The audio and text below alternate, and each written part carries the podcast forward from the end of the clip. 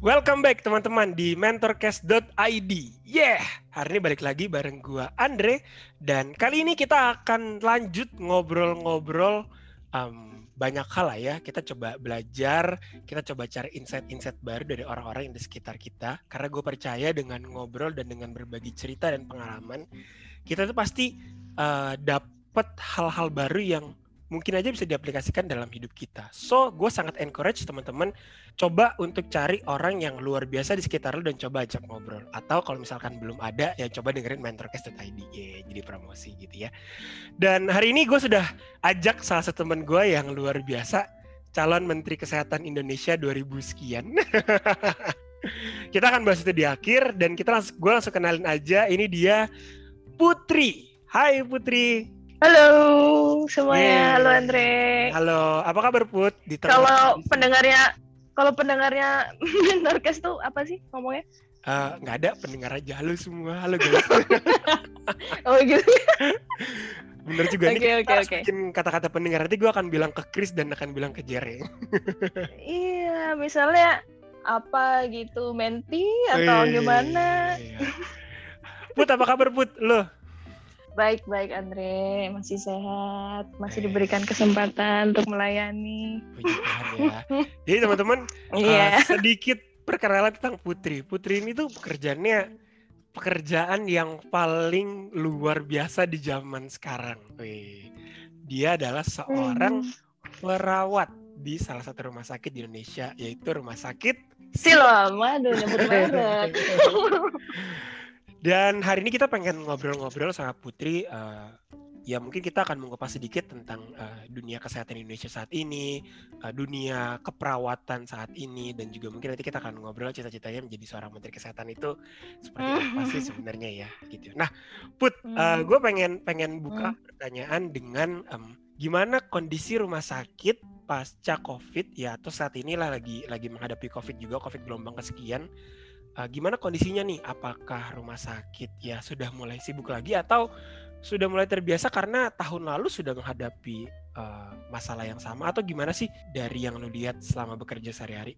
Hmm, kalau misalnya dari yang gue hadepin, maksudnya di lapangan ya. Hmm. Uh, untuk yang COVID itu ya bener-bener tambah repot gitu. Maksudnya istilahnya kayak ini kan sesuatu hal yang baru gitu. Yang pertama kan maksudnya virus yang baru.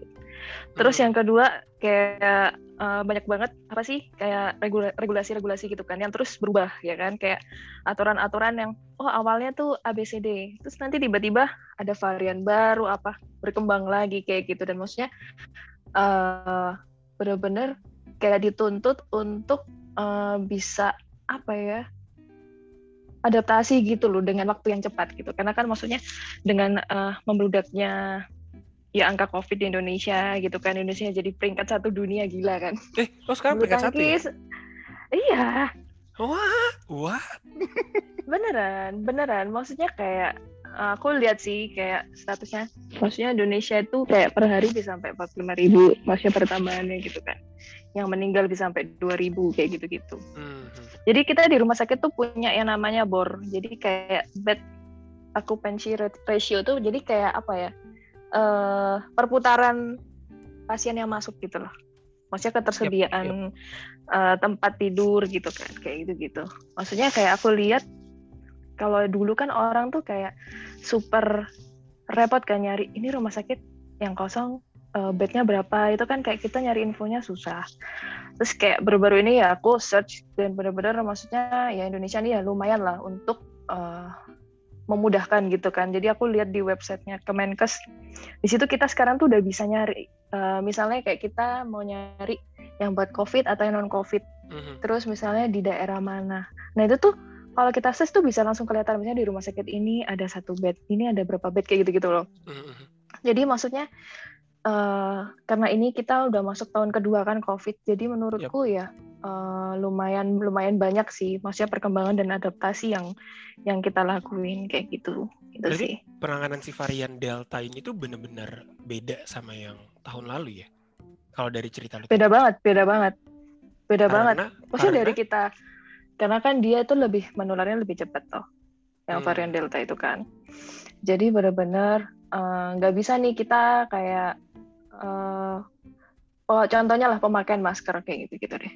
Maksudnya nggak uh, selonggar yang biasa gitu kan. Dulu aku tuh sempat sama teman-teman yang maksudnya di rumah sakit pernah pakai masker medis yang biasa. Kemudian yep. oh nggak bisa harus ganti yang KF oh nggak bisa harus benar-benar yang uh, N95 kayak gitu-gitu loh. Jadi hmm. benar-benar uh, ya cepat banget gitu uh, maksudnya perubahannya gitu. Dan benar-benar ya lumayan stressful sih gitu ya, ya. maksudnya ya, di sih. kita tengah pas gitu psikologi saya para gitu. apa ya dokter perawat juga pasti rada-rada aduh takut juga gak sih sebenarnya Iya benar. Maksudnya walaupun kita di di tahun kedua ya Andre, tapi kayak harusnya kan tahun kedua tuh ah, udah biasa lah gitu kan. Yeah. Justru mungkin kan kayak harusnya kan yang tahun pertama tuh lebih berat kayak gitu-gitu yeah. kan. Cuman kan ini kayak iya sih tahun kedua tapi dengan varian yang berbeda gitu kan. Hmm. Dengan maksudnya ya aku lihat juga udah banyak nakes tuh yang pada gugur gitu-gitu loh yang hmm. benar-benar ya itu juga jadi stressful gitu. Kalau misalnya buat gue misalnya ya masih single gitu-gitu kan maksudnya belum berkeluarga itu tuh masih oke okay, gitu kan yeah. cuman yang jadi problem adalah aku lumayan sedih sih maksudnya ngeliat temen-temen tuh yang udah berkeluarga ngerti gak sih kayak mereka tuh resikonya gede banget gitu loh mm -hmm. buat dirinya buat keluarganya gitu loh jadi kayak ya lumayan kalau dibilang mental sih lumayan sih gitu benar-benar pressure stressful Oke. Okay. Gitu. Nah, gue gue pengen hmm. tahu deh, maksudnya um, kan gue cuma dengar dari berita lah ya, tapi banyak banget berita-berita hmm. yang ya bisa kita bilang uh, dilebih-lebihkan atau dikurang-kurangkan hmm. informasinya atau digunakan untuk keperluan tertentu dan lain sebagainya. Tapi kalau hmm. dari dari yang rumah sakit uh, pahami sendiri, apa sih sebenarnya yang buat atau yang menyebabkan si varian delta ini begitu masif banget nih uh, di Indonesia saat ini. Terlepas dari dia lebih agresif ya, apakah ada faktor lain gitu? Misalkan memang uh, tracing, testing sama treatment kita yang masih kurang. Itu kan yang yang terus digaung-gaungkan. Mm -hmm. Atau memang mm -hmm. vaksin yang kalau gue denger banyak banget orang yang nggak mau vaksin meskipun gue nggak tahu alasannya kenapa gitu ya. Uh, mm -hmm. Somehow beberapa orang bilang vaksin tidak membantu lah, vaksin itu hoax mm -hmm. lah. Uh, ya buat gue sih gue percaya percaya aja. Tapi gue pengen tahu nih di di dunia uh, rumah sakit sendiri gitu um, apa sih yang yang yang yang kalian lihat menjadi penyebab utamanya? Uh, ya benar sih yang lo bilang, maksudnya 3T itu memang justru uh, yang bisa bantu gitu untuk nurunin corona gitu kan. Dan mungkin juga salah satunya ya karena Indonesia itu masyarakatnya banyak satu. Terus yang kedua lebih ke apa ya aku bilang tuh hmm, kayak perilaku manusianya gitu loh.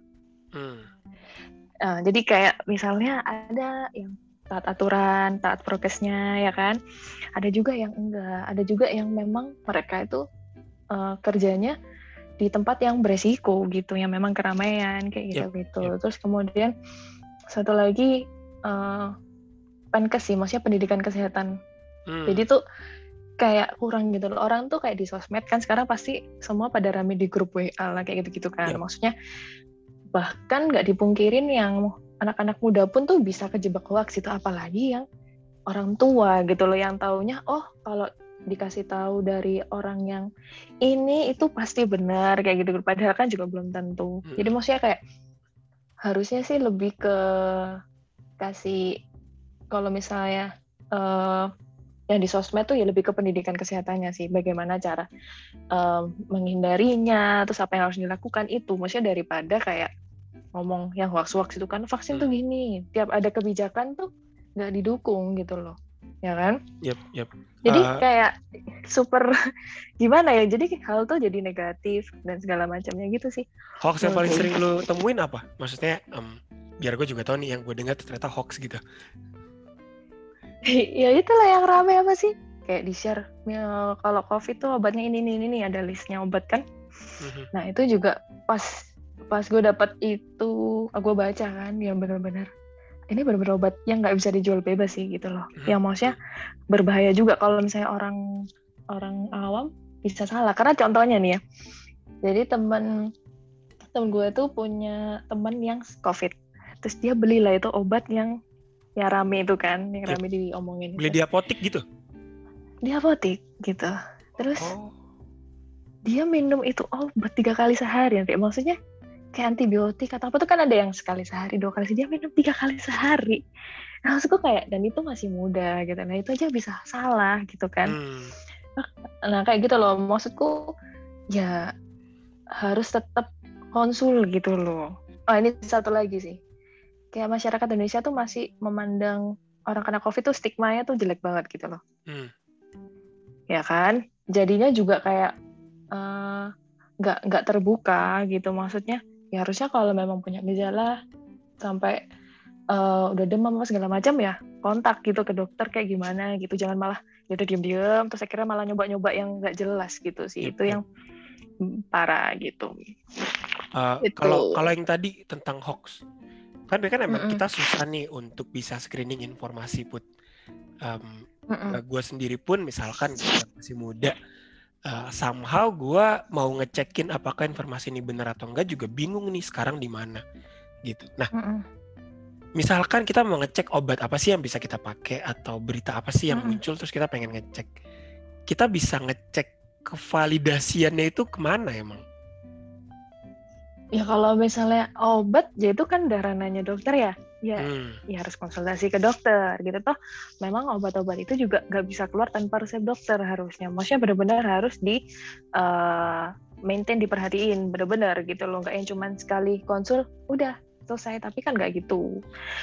Terus sekarang juga ya bisa yang ke sumber-sumber yang terpercaya gitu kan. Misalnya kayak WHO WHO juga oh itu bahasa Inggris. Enggak kok. Maksudnya WHO juga ada yang Indonesia gitu apa, apa tuh website WHO Indonesia. Gitu. Iya WHO Indonesia. Dan itu tau nggak yang hoax hoax itu mereka juga punya loh. Jadi bener-bener banyak banget aku baca. Yang hoax mana yang fakta mana gitu-gitu. Ada yang hmm. berenang itu bisa nyebarin. Kalau olahraga itu kalau pakai masker boleh nggak? Itu maksudnya ada gitu loh. itu boleh nggak? Yang yang mana? olahraga pakai masker itu aku baca ya. Ini yeah. WHO mereka bilang sih kalau olahraga tuh nggak usah pakai masker. Karena Loh, kenapa?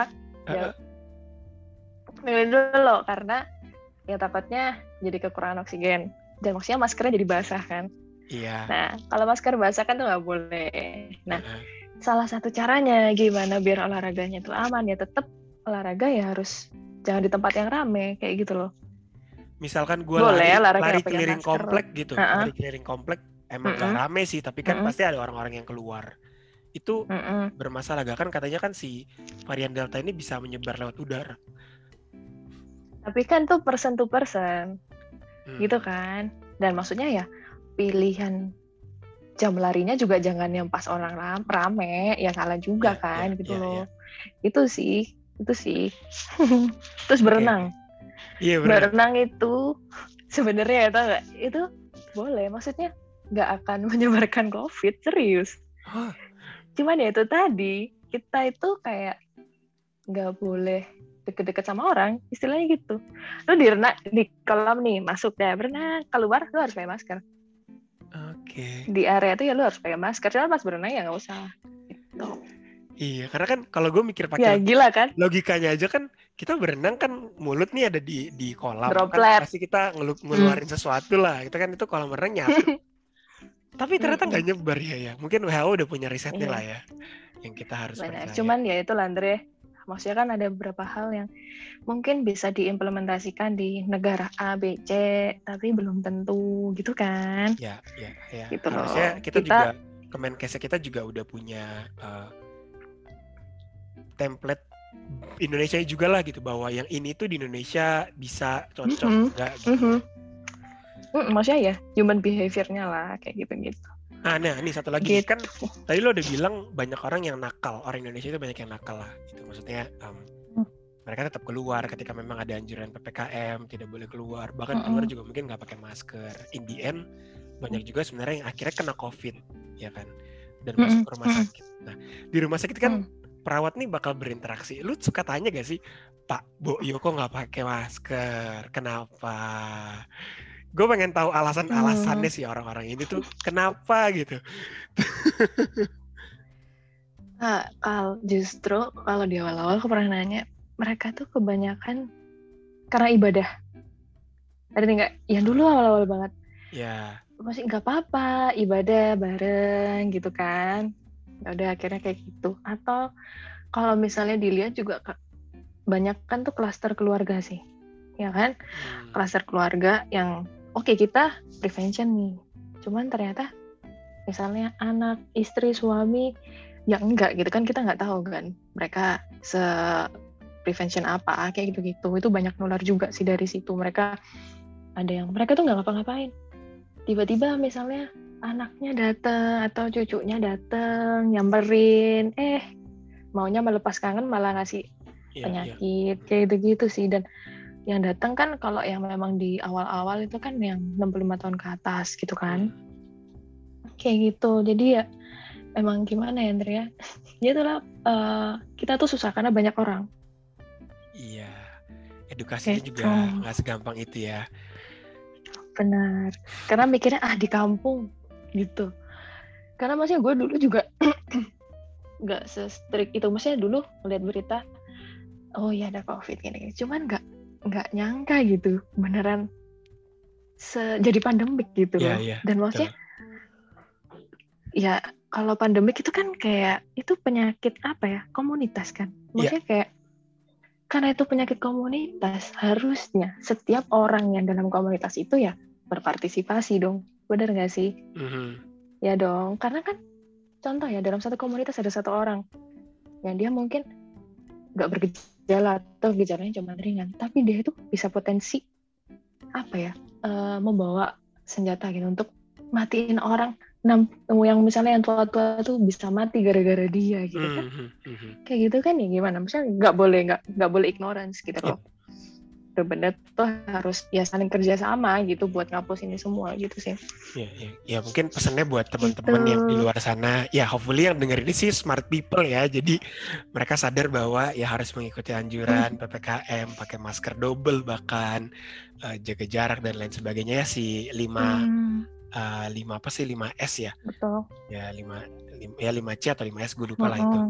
Terus um, ya uh, mulai untuk ceki-ceki berita-berita yang masuk karena ternyata banyak anak muda juga yang kena jadi mulai untuk validasi. Teman dokter banyak.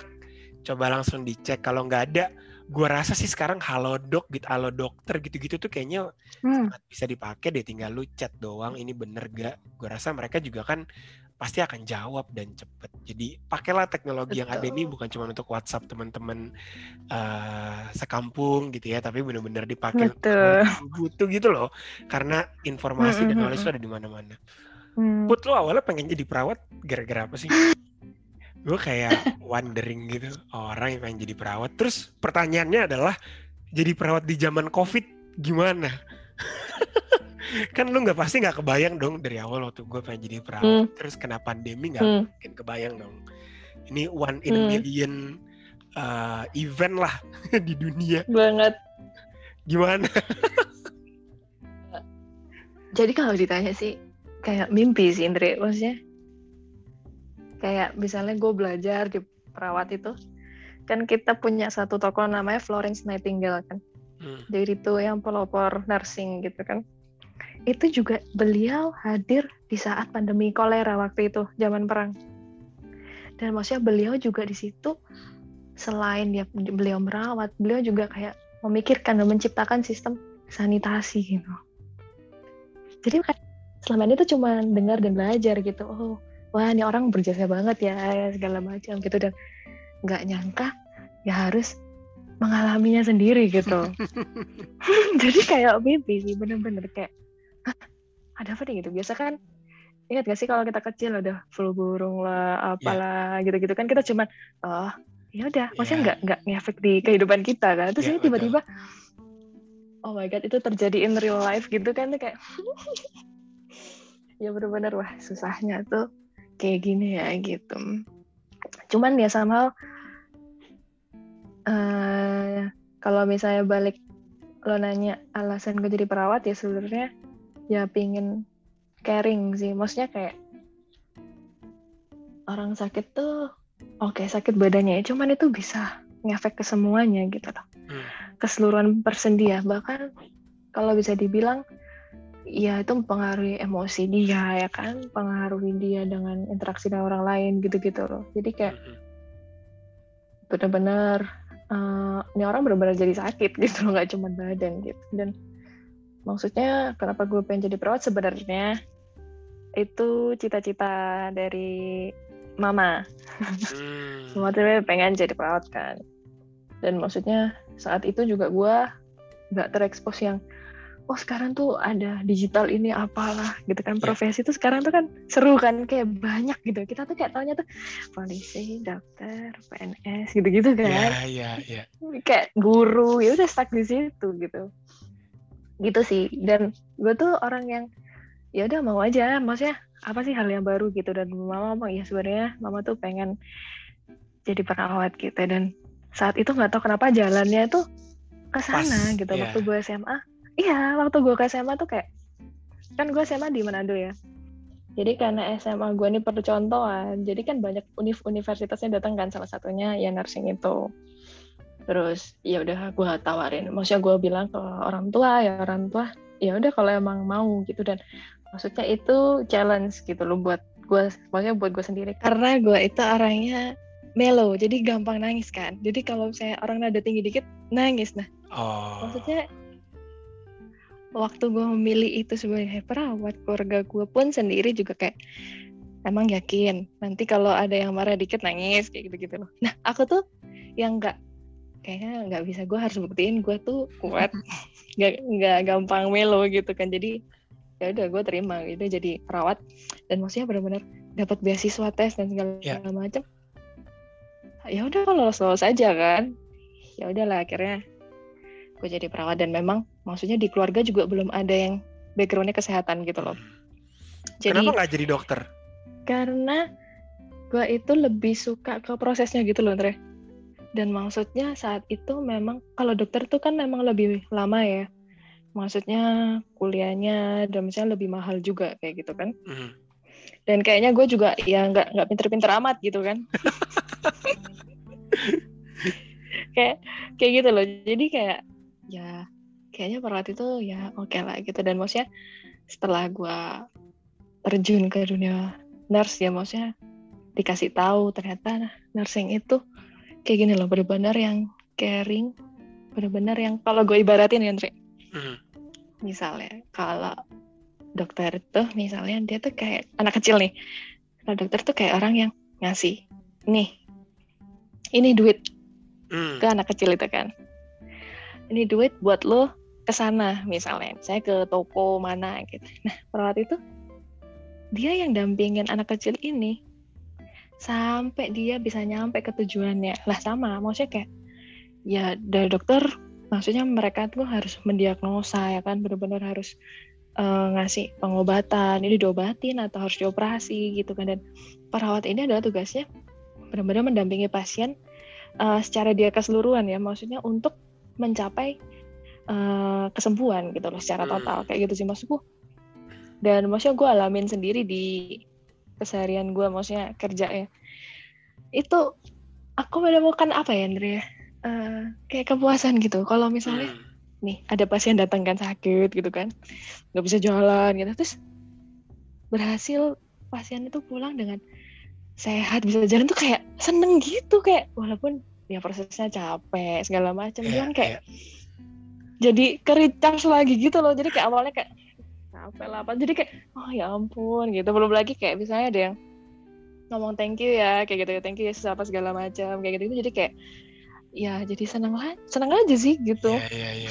karena lu yang lu hmm. kerjakan itu tuh bener-bener memberikan dampak buat orang kan. Maksudnya mereka jadi sembuh mereka jadi sehat lagi. Mungkin mereka bahkan jadi bahagia lagi ketika keluar dari rumah Bener. sakit gitu. itu juga sebenarnya yang hmm. salah satu hal yang gue rasakan sini kalau gue sih kan karena di dunia pendidikan tapi bukan akademik ya non akademiknya jadi hmm. ketika hmm. ketika bisa ngobrol sama mahasiswa terus mereka pulang dengan satu pemikiran baru atau mungkin jadi lebih uh, pintar jadi lebih kritis tuh kayak ya happy aja sih itu happynya beda sih ya kan gitu ya kan. gue setuju gue gue bisa sedikit relate sama apa yang lo rasakan tapi di di dunia di dua hal yang berbeda ya memang ya. Cuman ya happynya gak diukur dari ya, uang lah ya. happynya diukur dari muka orang-orang itu yang ketika keluar uh, selesai bertemu kita tuh senang.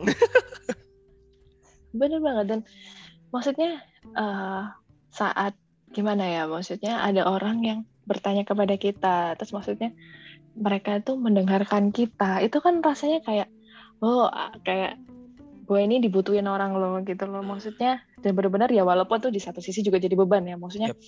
apa pun yang uh, misalnya as a nurse atau dokter atau siapa pun yang di dunia medis ngomong tuh kan kayak kayak Tuhan lah istilahnya. Oh berarti yeah. harus begini. Kan orang tuh kan harus gitu-gitu banget kan. Jadi benar-benar kita tuh kayak harus ini banget. Maksudnya bijaksana lah kayak gitu-gitu sih. Ini ini intermezzo sih tapi gue kan tahu dunia rumah sakit yang gak ada di rumah sakit gue tau ya dari drama. gue suka banget nonton drama-drama rumah sakit banyak banget Good Doctor lah, uh, New hmm. Amsterdam, mm. uh, Black mm. Coat, drama Korea juga ada mm. kan banyak. Gue mm. kalau lihat perawat dokter di rumah sakit tuh hektik sekali ya, kerja gadang terus mm-hmm. lelah lah pokoknya. Kayak kayak hidup tuh berat sekali. Di dunia nyatanya mm. itu kehidupan perawat tuh kayak gimana sih put? Maksudnya kesehariannya apakah yang seperti di drama-drama itu? Gue yakin lo pasti mungkin ya mungkin lo nggak nonton sih karena lo udah bosan kalian ngeliat rumah sakit ya. Tapi bener, mungkin tahu bener gitu, banget. apakah kayak gitu atau sebenarnya kayak gimana?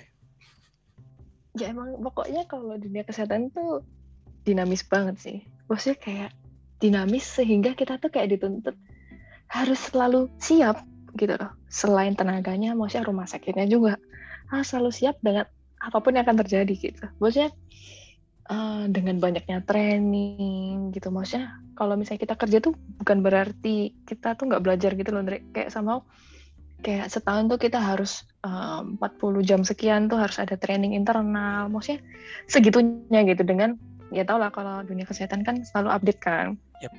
Kayak gitu dan emang hektik gitu kayak ada aja. Kayak contohnya deh baru kemarin gue dinas malam ya.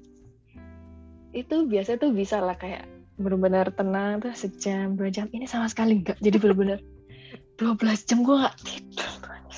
Bener-bener lah gitu loh kayak maksudnya denger pengalaman teman juga ada yang pagi tuh sampai nangis kayak gitu gitu kan. Nangis tuh kayak campur aduk ini capek tapi ya mau gimana kayak gitu-gitu ya bener-bener.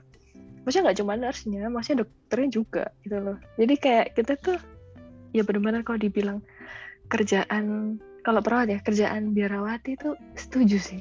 Yeah, yeah. benar-benar kita tuh dituntut tuh semua fokus tuh ke pasien ya kan? Semua fokus tuh uh, ke kesehatan mereka gitu. Kayak sama kita pulang tuh udah capek udah stres ya sama kita pulang cuma buat istirahat gitu loh. Kadang kayak kehidupan sosial kita tuh yang enggak yang nggak kita lakuin. Kadang pokoknya udah tidur kerja tidur kerja kayak gitu. Dan itu yang gue alamin juga sih sejujurnya. Iya. kerjanya gila Jadi juga ya. kayak, ya bukan cuma konsultan tuh yang kerja begadang nursing dokter ya. juga. Gila juga. Kalau jadi dokter tuh mereka harus 24 jam loh. Maksudnya apa? Yang spesialis itu handphone itu harus standby. Bener-bener ditelepon harus angkat. Gitu loh. Maksudnya ya sama aja. Walaupun kalau nurse tuh ya kita selalu di samping pasien kan di rumah sakit. Ya walaupun mereka cuman kadang berapa menit ya kan berapa jam doang. Tapi benar-benar 24 jam gitu loh. Benar-benar kita harus gampang dihubungin. Pokoknya benar-benar kerjaan yang selfless. Maksudnya benar-benar ini untuk orang gitu. Yeah. gila sih. Ini tapi bukan, itu yang baru bukan, gua notice bukan cuma karena covid kan? Maksudnya emang uh, before covid pun kayak gitu kan betul before covid juga ya kayak gitu ya harus excellent kan put ini kan covid dampaknya besar sekali ya uh, eh, gue sempat ngobrol sama uh -uh. Uh, salah satu dosen di industri pendidikan itu uh -uh. kan pembelajaran pasti jadi online tapi ini jadi opportunity untuk uh -uh. kita masuk ke daerah-daerah pedalaman nih di masa depan bahwa banyak banget orang-orang uh -uh. di pedalaman bisa punya kesempatan untuk belajar. Nah, untuk dunia rumah sakit sendiri, dampaknya apa sih sebenarnya untuk untuk ke depan ya? Gitu dengan ada COVID, ada perbaikan-perbaikan apa mungkin, ada improvement apa dan lain sebagainya yang ini jadinya rumah sakit itu uh, have a new process, have a new way untuk bisa uh, beroperasi nih dan memberikan service yang lebih baik ke ke customernya. Ada gak sih yang lo notice? Kalau uh, yang semenjak COVID ya, maksudnya dari gue sendiri juga ngalamin. Jadi di rumah sakit gue waktu itu sempat ada kayak penurunan kan, hmm. uh, yang di awal-awal itu penurunan, maksudnya orang-orang jadi pada nggak berani ke rumah sakit. Sedangkan uh, perawatan yang kontinu, maksudnya kayak yang memang harus rutin kayak orang-orang yang tua kan harus cek darah rutin. Nah yep. itu kan itu nggak mungkin berhenti gitu aja kan. Gitu ya maksudnya kita waktu itu pernah sempat ada kayak telekonsultasi gitu. Kayak gitu maksudnya dengan teknologi itu ya diharapkan itu bisa lebih merata lagi gitu. Bisa lebih naik lagi ya kan. Bisa lebih diadap diadaptasi lagi sesimpel mungkin ya kan? Terus maksudnya uh, daerah terpencil yang akses untuk kesehatannya tuh susah gitu kan? Nah, maksudnya mungkin dengan adanya teknologi uh, ya bisa berobat jarak jauh gitu. Karena kalau nggak salah di luar negeri tuh udah ada sih maksudnya kayak semua ke record online. Jadi tuh mau bikin appointment apa segala macam tuh bisa lebih mudah gitu. Jadi orang tuh ke rumah sakit nih ya. Saya gue mau operasi gitu. Ya udah. Jadi semua persiapannya baik online. Jadi mereka datang langsung tindakan. Kalau misalnya sekarang kan kayak harus beberapa kali kan bolak balik hmm. bolak balik kayak gitu gitu ya maksudku dengan covid ini jadi apa ya uh, perilakunya maksudnya kita jadi lebih aware nih ke teknologi kayak gitu sih karena sebenarnya Andre maksudnya kita sebenarnya udah ada puskesmas kan iya betul Nah, itu yang menjadi salah satu misi gue kalau gue jadi menteri ya. Eh, eh, eh kalau lu jadi menteri lu mau ngapain? ya, gue merasa yang puskesmas ini kan benar-benar unit terkecil dari akses kesehatan tuh, yang ya. harusnya bisa menjangkau uh, bisa menjangkau seluruh lapisan masyarakat gitu. Karena puskesmas sendiri kan mereka punya kader-kader yang maksudnya itu adalah di lingkungan RT RW gitu kan. Yep Nah, maksudnya gue juga ngeliat ini ya sama sekali nggak, maksudnya bukan sama sekali sih, aku nggak tahu ya, cuman kayak menurutku kurang efektif gitu. Maksudnya dengan adanya mereka itu kan mereka yang mendata gitu kan, justru kader-kader tuh harus yang datengin uh, warga satu-satu buat cek ini tuh uh, sakit apa, perlu apa, hmm. posyandu kayak gitu-gitu loh. Nah maksudku memang kita pelaporannya kan kurang, tuh Andre. Maksudnya yang nggak dilakuin gitu loh. Jadi Pelaporan apa nih maksudnya? ke Iya, pelaporan apa pun misalnya kayak kalau gue dulu pernah praktek di komunitas. Jadi salah satu goalsnya adalah kita itu bisa tahu misalnya dalam satu kelurahan itu rata-rata pada sakit apa sih ya kan? Ada masalah apa dan apa yang bisa kita lakuin gitu. Misalnya oh banyak demam berdarah gitu. Oh ternyata uh, gerakan bersih bersih tiap jumat tuh gak dilakuin. Nah kita galangin lagi. Maksudnya dari hal yang kecil-kecil itu tuh harusnya bisa uh, dengan orang lebih rajin cuci tangan misalnya ya kan? Kayak gitu kan bisa improve health gitu loh. Yep.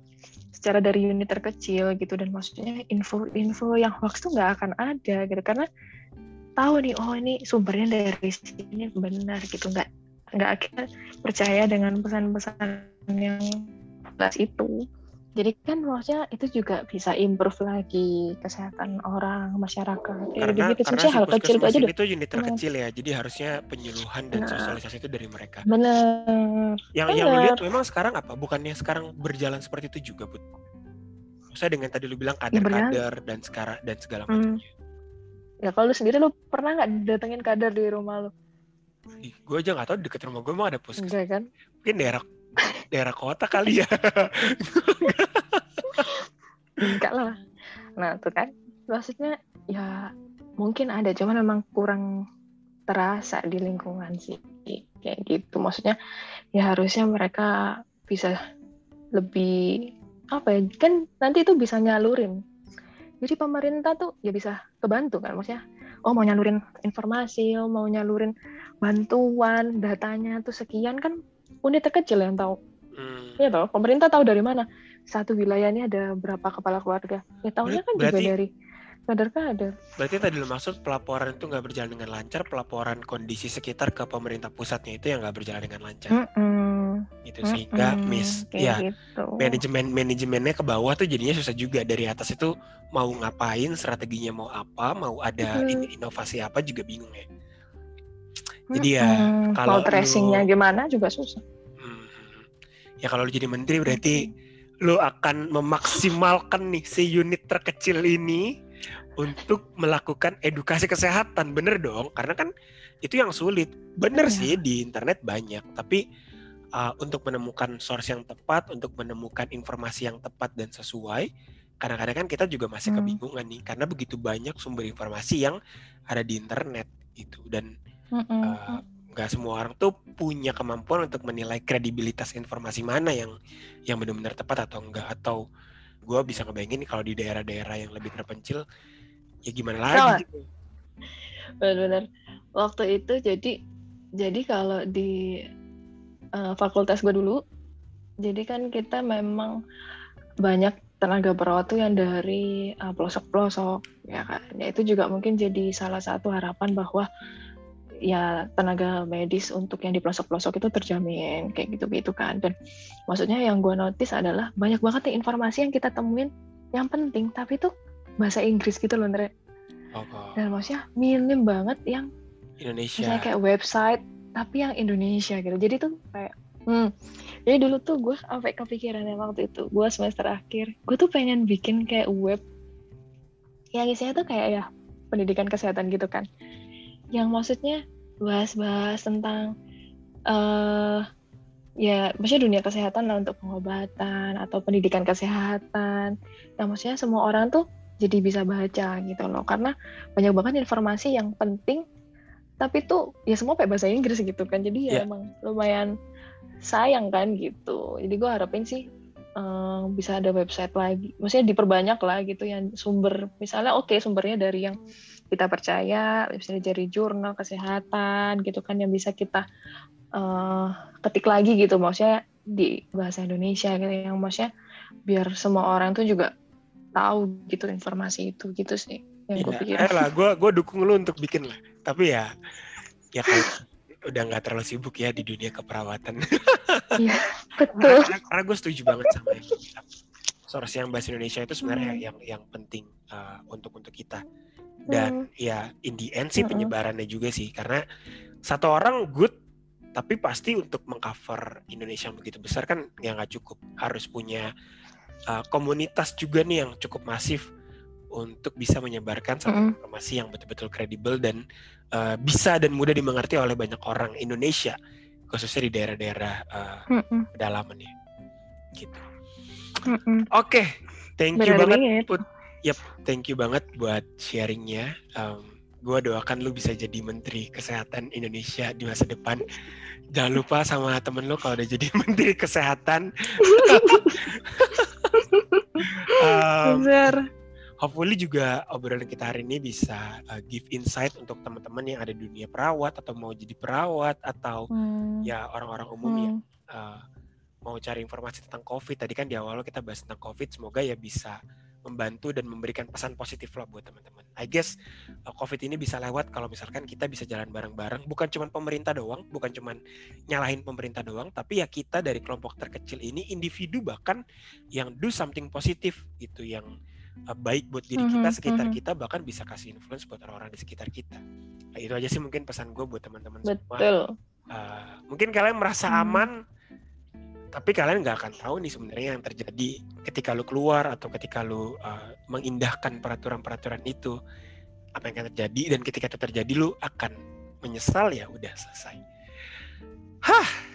Hmm. buat teman-teman. So stay safe semuanya. Kita sama-sama berdoa semoga pandemi cepat lewat dan semoga teman-teman perawat seperti Putri dan teman-temannya juga teman-teman dokter nih terus diberikan kekuatan dan kebahagiaan dalam melakukan pekerjaan yang selfless banget dan bantu kita untuk lewatin semua ini. Asik, gila. Thank you Putri buat waktunya dan buat sharing-sharingnya. Kita ketemu lagi teman-teman di episode yang lainnya.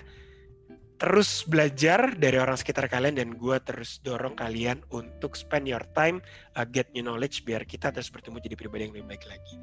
That's it from gue hari ini. See you on another podcast. Bye bye.